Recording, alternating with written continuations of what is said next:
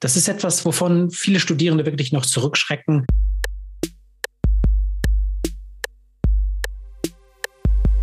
HM, hör mal rein. Der Podcast der Studienberatung. 17. Folge zur Studienfinanzierung und Förderungsmöglichkeiten.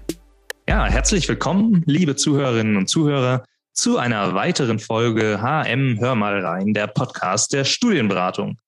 Jetzt im neuen Jahr 2022, im Dezember, ist äh, die Folge ausgefallen. Da habe ich das nicht mehr hinbekommen, äh, noch was aufzunehmen. Aber jetzt sind wir wieder für Sie da und ähm, bereiten spannende Themen vor für das neue Jahr rund um die Hochschule München. Und heute fangen wir gleich mal an mit einem, ja, definitiv auch sehr spannenden Thema. Ich glaube, wichtig für viele Studierende, und zwar geht es heute um die Finanzierung und Förderung, die man so kriegen kann fürs Studium. Und da habe ich meinen Kollegen Florian Mackenberg da. Hallo Florian. Ich grüße dich, Nikolas. Wie geht's dir? Gut, danke. Ich hoffe, dir geht's auch gut. Hervorragend sogar. Sehr gut. Genau, also ähm, Förderung, Finanzierung. So ein Studium, das muss man sich äh, leisten können. Äh, gerade in München, ja, da sind die Mieten äh, nicht gerade gering und Lebenshaltungskosten und ähm, da gibt es verschiedene Möglichkeiten. Natürlich kann man arbeiten gehen äh, nebenher, ob das jetzt der Minijob ist oder ähm, die Werkstudententätigkeit. Aber ähm, es gibt auch Möglichkeiten der Förderung und Finanzierung. Und da wollen wir heute so ein bisschen drüber sprechen, was da möglich ist. Ähm, Flo, vielleicht kannst du das mal aufzählen. Was gibt's denn so an Möglichkeiten? Diese Liste ist natürlich relativ lang.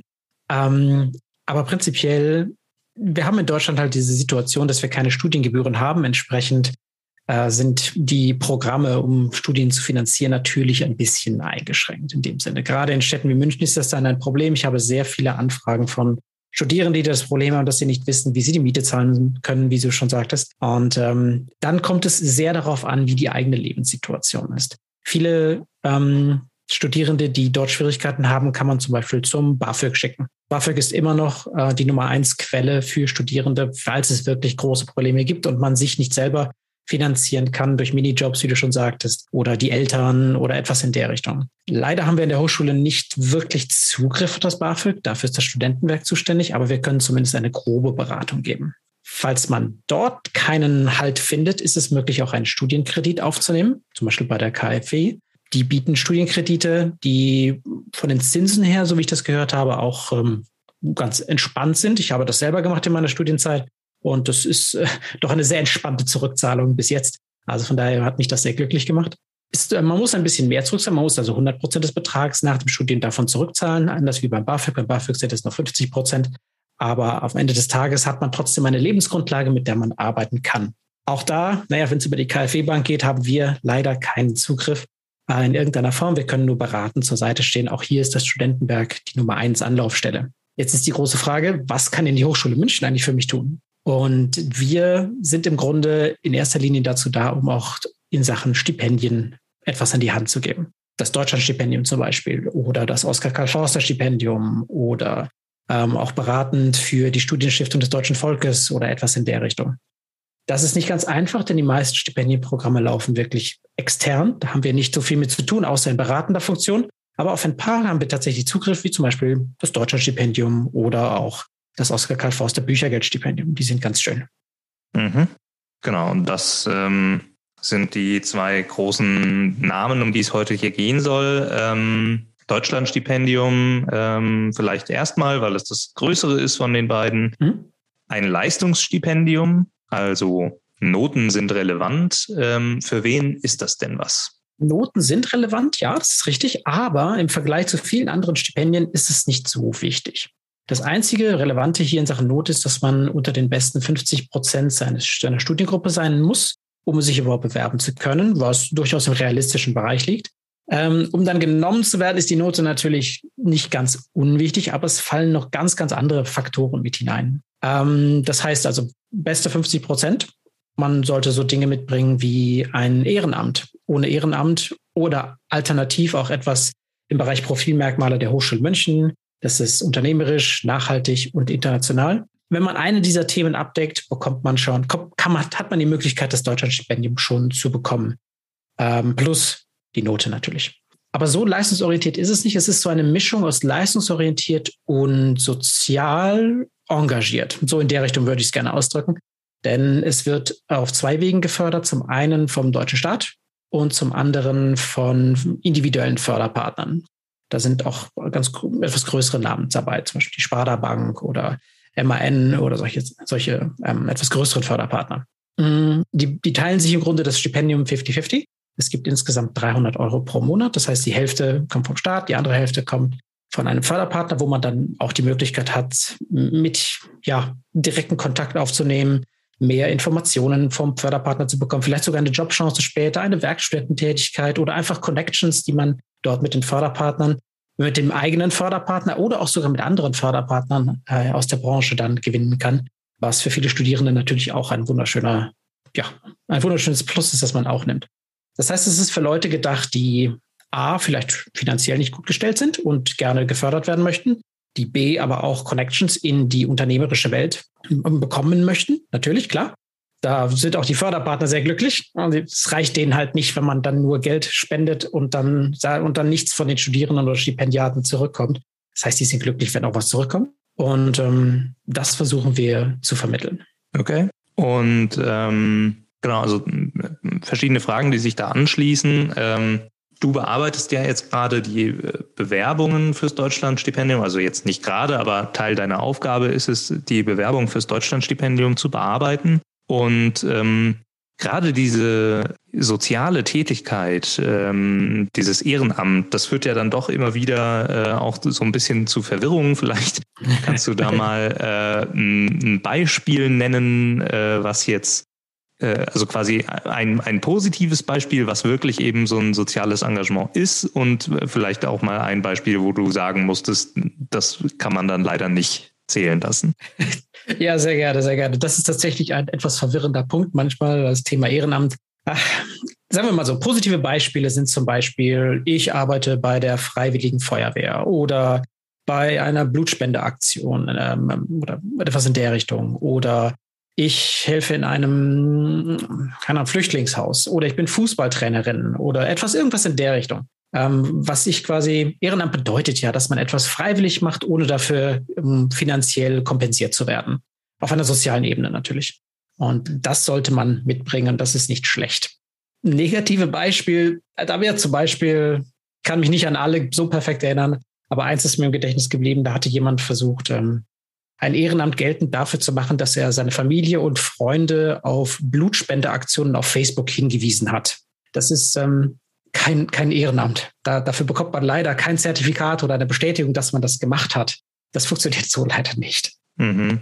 Also man muss da schon einer Organisation zugeteilt sein, die einem das quasi bescheinigen kann, ja. dass man da einen Dienst in Anführungsstrichen geleistet hat. So.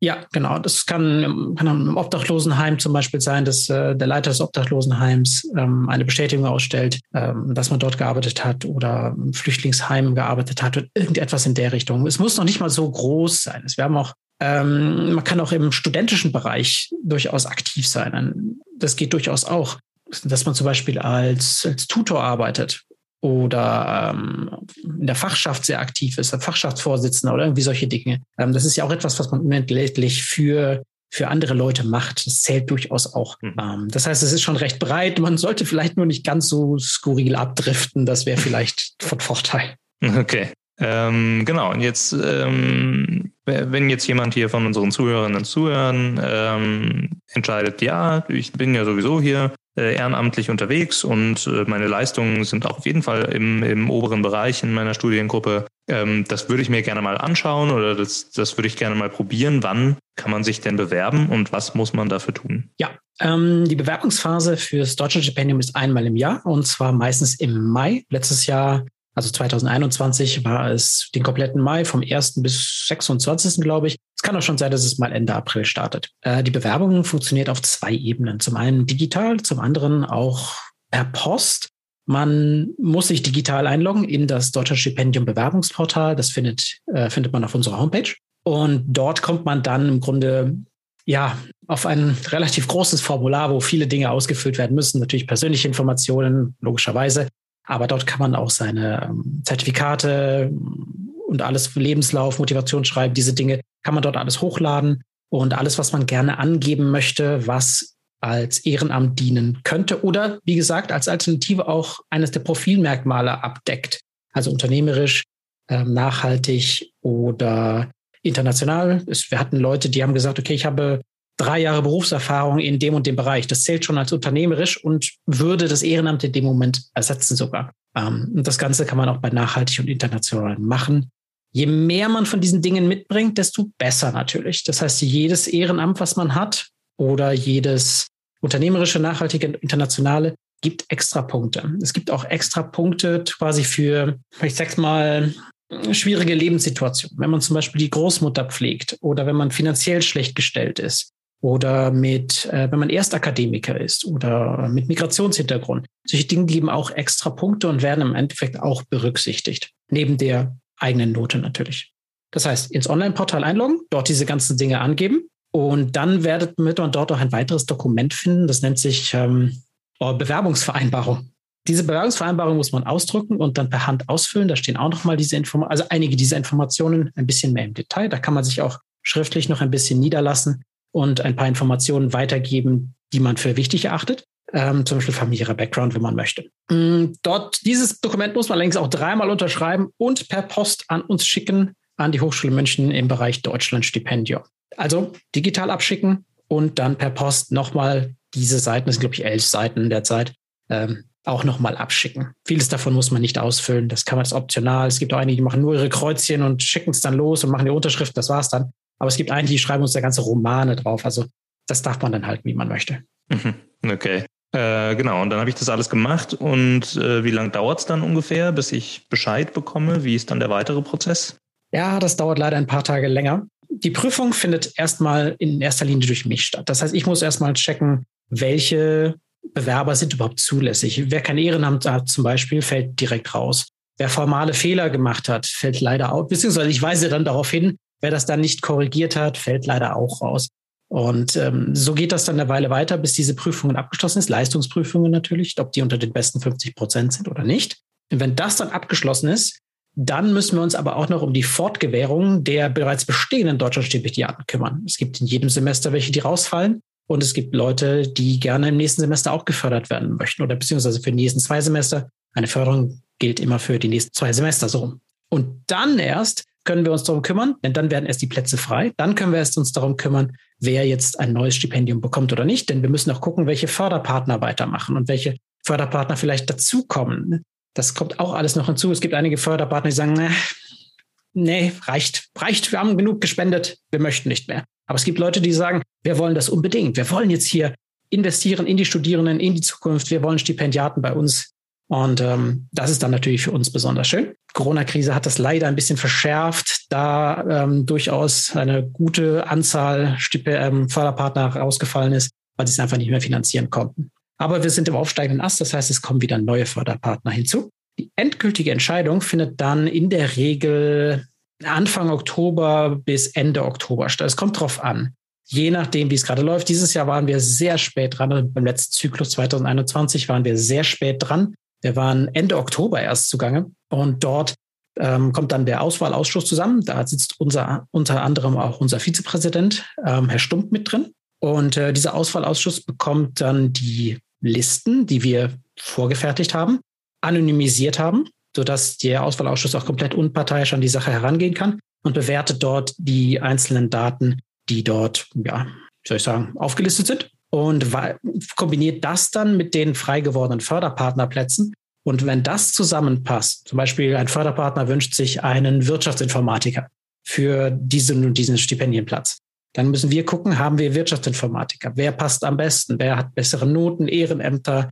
ähm, und sonstige Dinge, die man mitbringt. Also das findet dann im Oktober statt, sodass die Förderperiode dann am Start des Wintersemesters ähm, jeweils beginnt. Das ist natürlich Anfang Oktober, das heißt, das Geld wird rückwirkend ausgezahlt und gilt dann für zwei Semester. Alles klar, da hast du äh, die Frage, die ich mir jetzt quasi vorbereitet hatte, gleich schon mitbeantwortet. Sehr gut. Das tut mir leid. Ja, alles gut, alles gut. Das ist doch bestens. Äh, du nimmst mir Arbeit ab. Genau, okay. Ähm, ich glaube, das soll es erstmal ähm, gewesen sein zum Deutschlandstipendium. Ähm, da waren jetzt, glaube ich, viele Informationen drin. Oskar Karl Forster hattest du noch genannt. Ähm, das Büchergeldstipendium. Mhm. Was ist denn das? Ja, ich meine, wie der Name es schon sagt, es ist ein Büchergeldstipendium. Wir bekommen jedes Jahr ein gewisses Budget, das wir übers Jahr ausgeben können. Das Budget ist meistens relativ hoch, sodass wir relativ viel Geld auch zur Verfügung haben. Ähm, für relativ wenige Studierende, die sich leider melden. Das wäre sehr schön, wenn das mehr wäre, denn wir möchten ja gerne auch die, beziehungsweise die Oskar K. Forster Gesellschaft möchte ja gerne auch die, die Studierenden in Sachen Bücher und Bildung fördern. Das ist das Ziel der Angelegenheit. Dabei können die Studierenden bis zu 500 Euro für Büchergeld oder sonstige Lernmittel zurückbekommen. Das heißt, die Studierenden kaufen während ihres Studiums oder während eines Semesters oder alles in einem ähm, diese, diese Bücher, die sie haben möchten oder sonstige Lernmittel. Das können Zeitungen sein oder Zeitschriften. Wir kommen auf elektronische Geräte, kommen wir mit Sicherheit gleich noch. Also das stelle ich mal kurz hinten an. Ähm, aber primär soll es um Bücher gehen. Und ähm, dann werden diese Rechnungen hoffentlich aufbewahrt. Bei Online-Bestellungen geht natürlich auch eine, eine digitale Rechnung. Diese müssen dann allerdings nicht per E-Mail, sondern ausgedruckt alles im Original, wenn möglich, bei mir per Post eingesendet werden. Mit zusammen mit dem natürlich mit dem ähm, mit dem Bewerbungsformular fürs Oskar Karl Forster Büchergeldstipendium. Das Stipendium richtet sich allerdings primär an finanziell bedürftige Studierende, wobei finanziell bedürftig jedoch ein sehr weit gedehnter Begriff ist. Ähm, für München ist das vielleicht finanziell bedürftig, was dort das Minimum ist für andere Regionen von Deutschland wäre das schon fast äh, neureich. Also von daher, ähm, ich sage mal so, das ist schon relativ hoch angesetzt. Das heißt, ich musste dieses Semester zum Beispiel, also die letzten zwei Semester in 2021 keinem einzigen Studierenden sagen, dass er oder sie das nicht wegen finanziellen Bedürftigkeit bekommen könnte. Mhm. Ähm, von daher, das, das geht schon ganz gut. Finanzielle Bedürftigkeit ist aber trotzdem irgendwo ein Punkt. Man muss es nachweisen in der Bewerbung. Das ist wichtig, dass man irgendeinen Nachweis schickt, warum man das bekommen sollte ähm, in Sachen finanzieller Situation. Das kann der Einkommensteuerbescheid der Eltern sein oder der eigene Einkommensteuerbescheid. Ganz besonders perfekt ist natürlich eine BAföG-Bescheinigung. Da gucke ich nur drauf, ich sehe, aha, ist alles gültig, fertig, das war es schon in der Richtung. Mhm. Und dann ist man dafür schon zuständig, zulässig. Also das heißt, wenn man BAföG bekommt, dann ist man auf jeden Fall ähm, ja. geeignet, um das äh, Oskar Karl Forster Büchergeldstipendium zu bekommen. Ganz klar, ja. Okay. Ja, das ist ja super auf jeden Fall. Das ist eine super, äh, super Gelegenheit, da noch ähm, sich Geld zurückzuholen quasi. Es gibt so ein paar Tricks dabei. Ne? Also ähm, man darf es ja erst ab dem zweiten Semester beantragen, richtig? Korrekt, ja. Aber man kann eben rückwirkend Rechnungen aus dem ersten Semester auch noch mit einreichen, zum Beispiel. Auch das ist korrekt, ja. Man kann auch im siebten Semester hingehen und ähm, alles aus dem kompletten Studium zu mir schicken. Und das ist auch völlig, völlig okay und legitim. Und ich werde das entsprechend prüfen und äh, dann entsprechend auch Geld zuweisen. Das geht auch relativ schnell tatsächlich. Also die, die Auszahlungen finden schon innerhalb von ein oder zwei Wochen statt, sobald ich das bei der Finanzabteilung einreiche. Mhm. Genau, und ähm, was man auch noch dazu sagen muss, man kann halt eigentlich das mehrfach beantragen, ne? Also und kriegt Geld bis zu dem Maximalbetrag. Ja. Ähm, wenn man den jetzt bei, beim ersten Antrag nicht ausgeschöpft hat, dann könnte man quasi noch einen zweiten stellen. Kann man theoretisch machen, ja. Also nicht im selben Jahr allerdings. Man muss schon dann das nächste Jahr abwarten. Ähm, also wenn ich jetzt für 2021 jemanden hatte, der nur 200 Euro ähm, ausgeschöpft hat, dann kann man 2022 darüber sprechen, dass man die restlichen 300 Euro auch noch benutzt. Ähm, das ist durchaus möglich. Normalerweise, theoretisch steht in den Richtlinien, dass es äh, nur in besonderen Fällen ist, aber da die meisten ja unter finanziellen Problemen leiden, die sich da melden, ähm, sehe ich das als besonderen Umstand bereits an und äh, möchte das auch gerne natürlich nicht den Studierenden irgendwie in den Weg legen, äh, so dass sie dann doch das Geld bekommen. Schließlich haben wir auch mehr als genug Budget für dieses Programm äh, und das selten ausgeschöpft wird. Von daher mache ich es doch gerne, ja. Mhm. Ähm, Gibt es da eine Frist, bis wann man das gemacht haben muss im Jahr? Oder? Ähm, prinzipiell ja. Die Frist ist der Rechnungsschluss der Hochschule München. Ähm, das heißt, äh, spätestens Ende November sollte man seine Sachen eingereicht haben für dieses Jahr. Ansonsten alle Anträge, die danach kommen, ähm, fließen dann ins nächste Jahr schon über. Das heißt, ich habe bereits Anträge, die Ende Dezember gekommen sind oder Mitte Dezember sogar. Die habe ich schon bereits für 2022 zur Seite gelegt. Leider bekommen wir das Budget für dieses Programm immer erst im April oder sogar im Mai. Ich glaube, dieses Jahr kam sogar erst im Juni. Das heißt, die Auszahlung dauert einen Moment dann leider. Also ich habe die zwei, die, diese Anträge schon auf dem Tisch. Das heißt, man kann mir jetzt schon Anträge für 2022 schicken, ist gar kein Problem. Aber die Auszahlung findet dann erst im Juni, Juli statt, vielleicht auch schon im Mai. Je nachdem, wann es kommt. Okay, also je nachdem, wann man den Antrag schickt, kann es dann doch ein bisschen dauern quasi. Ja, aber ich informiere immer per E-Mail, dass das einen Moment dauert, sodass die Studierenden durchaus im Bilde sind. Okay. Genau, jetzt hast du gesagt, äh, natürlich Bücher, es ist ein Büchergeldstipendium, andere Lehr- äh, und Lernmittel ähm, wie Zeitschriften, Hefte ähm, etc., aber auch elektronische Geräte, das hattest du jetzt hinten angestellt, ja. ähm, so, soweit ich weiß auch Software, ne? Also mhm. äh, was, was geht denn da alles? Äh, ja, das ist halt etwas komplizierteres Thema, denn es ist ja am Ende des Tages ein Büchergeldstipendium und man sollte es auch so behandeln. Ähm, nicht nur aus unserer Sicht, sondern natürlich auch aus der Sicht des Geldgebers. Die möchten natürlich, dass in erster Linie Bücher angeschafft werden oder etwas in der Richtung.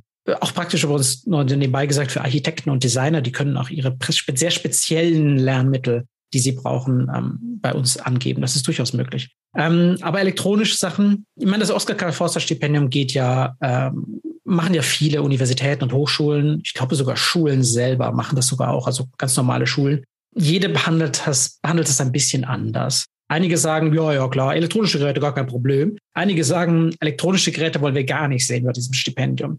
Wir haben jetzt uns dazu entschieden, dass wir den Mittelweg gehen. Das heißt, wer gerne ein elektronisches Gerät angeben möchte, kann das tun. Aber man kann maximal die Hälfte des Oskar Karl Forster Stipendiums, also maximal 500 Euro, die Hälfte sind 250 Euro, also 250 Euro ist ein Maximum für elektronische Geräte, aber nur, wenn man gleichzeitig die gleiche Summe auch für Bücher oder Magazine angibt. Das heißt, wenn ich gerne 250 Euro für meinen Laptop wiederhaben möchte, dann muss ich auch Bücherrechnungen im Wert von 250 Euro gleichzeitig einreichen. 250 plus 250 sind dann wieder 500. Wenn ich dann nur Bücherrechnungen im Wert von 100 Euro eingereicht habe, mhm. dann bekomme ich auch nur 100 Euro für meinen Laptop, egal wie teuer der war. Das heißt, da muss man irgendwo so einen Mittelweg finden. Das ist nicht so einfach, ähm, ja, weil einige Studiengänge ja doch sehr digital arbeiten und relativ wenig mit Büchern zu tun haben. Aber was soll man machen? Irgendwo müssen wir eine Grenze ziehen, leider. Ja, aber 100 Euro haben äh, oder nicht haben ist auch was, ne? Ja. Äh, darf man nicht unterschätzen. Genau. Also, äh, ich fasse noch mal kurz zusammen. Wir hatten ähm, BAföG, hast du kurz erwähnt am Anfang, mhm. ähm, Ansprechpartner äh, in erster Regel das Studentenwerk, auch der Studienkredit äh, in erster Regel erstmal das Studentenwerk befragen. Äh, Deutschlandstipendium, dafür ist mein Kollege Flo zuständig, genauso wie ähm, für das Oskar Karl Forster Büchergeldstipendium. Fehlt jetzt noch was, Flo? Fehlen, fehlen ist jetzt übertrieben. Sagen wir mal, wofür wir direkt zuständig sind, da fehlt jetzt nichts mehr, leider Gottes. Ähm, es wäre schön, wenn wir deutlich mehr zur Verfügung hätten, um die Studierenden zu unterstützen. Ist leider nicht der Fall. Ähm, was wir allerdings noch machen, ist natürlich dann die Beratung, um auch an andere Stellen zu verweisen. Es gibt wahnsinnig viele Stipendienprogramme. Die meisten davon sind auch relativ leistungsorientiert. Also gibt es einige mehr, einige weniger leistungsorientiert, wo wir ähm, die, die Studierenden auch verweisen können oder sogar äh, mit diesen Förderprogrammen zusammenarbeiten, zum Beispiel mit dem Max-Weber-Programm von der Studienstiftung des Deutschen Volkes oder mit der Bayerischen Elite-Akademie. Die haben jedes Jahr ihre Programme, die hoffen, beziehungsweise äh, die fragen jedes Jahr bei uns an, ob wir ihnen die, die besten zehn Prozent der Studierenden ähm, schicken könnten. Das heißt, wir schreiben die besten zehn Prozent der Studierenden an und die können sich dann dort bewerben, wenn sie möchten. Oder bei dem Max-Weber-Programm ist es noch ein bisschen anders. Die möchten gerne sogar nur die besten drei Prozent der Studierenden haben. Und dann fragen wir bei den besten drei Prozent der Studierenden nach, ob sie denn mit einverstanden sind, dass wir sie beim Max-Weber-Programm nominieren. Und die schauen dann wieder und melden sich dann bei den Studierenden, dann kann eine Bewerbung entstehen und so weiter und so weiter. Also wir haben immer nur diese, diese Dritt-Connections, nenne ich es jetzt mal, ähm, sodass wir wenig Handhabe haben, direkter Art, aber sehr viel Beratungsspielraum in dem Sinne. Okay. Und dann gibt es natürlich ähm, je nach individueller Situation schon auch noch die ein oder andere Möglichkeit, äh, wie man Unterstützung Aber bekommen natürlich. kann. Ne? Ähm. Natürlich, beispielsweise, wenn man zum Beispiel hingeht und äh, an der Hochschule München kann man ja auch studieren, wenn man vorher eine Ausbildung gemacht hat. Wenn man eine Ausbildung sehr gut abgeschlossen hat, bevor man studiert, ist man zum Beispiel berechtigt, was heißt berechtigt? Man kann sich für das äh, Aufstiegsstipendium bewerben, was relativ hoch dotiert ist. Also ich glaube, das sind sogar 700 oder 800 Euro pro Monat ähm, wenn man aus seiner Ausbildung kommt und eine, eine und sich dort beworben hat und gleichzeitig in der Hochschule studiert. Oder als ähm, ausländischer Studierender kann man sich eventuell an das DAAD wenden. Ähm, dort gibt es wieder Programme. Also es gibt sehr viele breite Sachen, aber schwierig daran zu kommen. Mhm. Genau, und äh, führt natürlich auch alles bisschen weit, das jetzt hier äh, zu besprechen. Ganz klar, ja. Ähm, genau, weil wir kommen jetzt so langsam zum Ende. Ähm, Flo, ähm, was ich immer meine Gäste im Podcast frage, äh, hast du was, was du äh, Studieninteressierten jetzt gerade oder äh, jungen Studierenden ähm, mitgeben möchtest? Ja, definitiv. Haben Sie bitte keine Angst, sich für Stipendien oder Programme zu bewerben. Das ist etwas, was viele, wovon viele Studierende wirklich noch zurückschrecken, und das Gefühl haben, ah, ich bin entweder nicht gut genug oder ah, das sind ja eh nur die besten zwei Studierende der ganzen Hochschule, die, die sind da, die sind da. Für mich gilt das nicht. Nee, nee, nee, nee, nee. Probieren Sie es heute. Probieren Sie es ruhig, vor allem fürs deutsche Stipendium Oscar Karl Forster. Versuchen Sie es ruhig. Ich sehe immer wieder die gleichen Namen bei allen Programmen, die ich betreue bei allem, was ich so weiterleite. Ich sehe immer wieder die gleichen Namen. Ähm, und die bekommen irgendwann vielleicht sogar was. Und das ist so, keine Scheu davor, keine Angst. Das ist jetzt nicht nur für die Elite der Elite der Elite, ähm, sondern tatsächlich auch inzwischen sehr human geworden für normale Studierende, die eine Chance suchen. Und das sollte man nutzen, wenn man kann. Alles klar. Äh, befolgen Sie diesen Rat, liebe Zuhörerinnen und Zuhörer. Wenden Sie sich an meinen Kollegen Florian Mackenberg in der Studienberatung, wenn Sie dazu Fragen haben oder Beratung brauchen. Wir sind da auf jeden Fall gerne für Sie da. Äh, Flo, ich danke dir vielmals für äh, diese Information zum Thema Förderung und Finanzierung eines Studiums. Ja, gerne, gerne. Vielen Dank an dich. Ähm, genau. Und ähm, mir bleibt nicht zu sagen, als äh, haben Sie alle einen schönen Tag und bis zum nächsten Mal. HM, hör mal rein. Der Podcast der Studienberatung.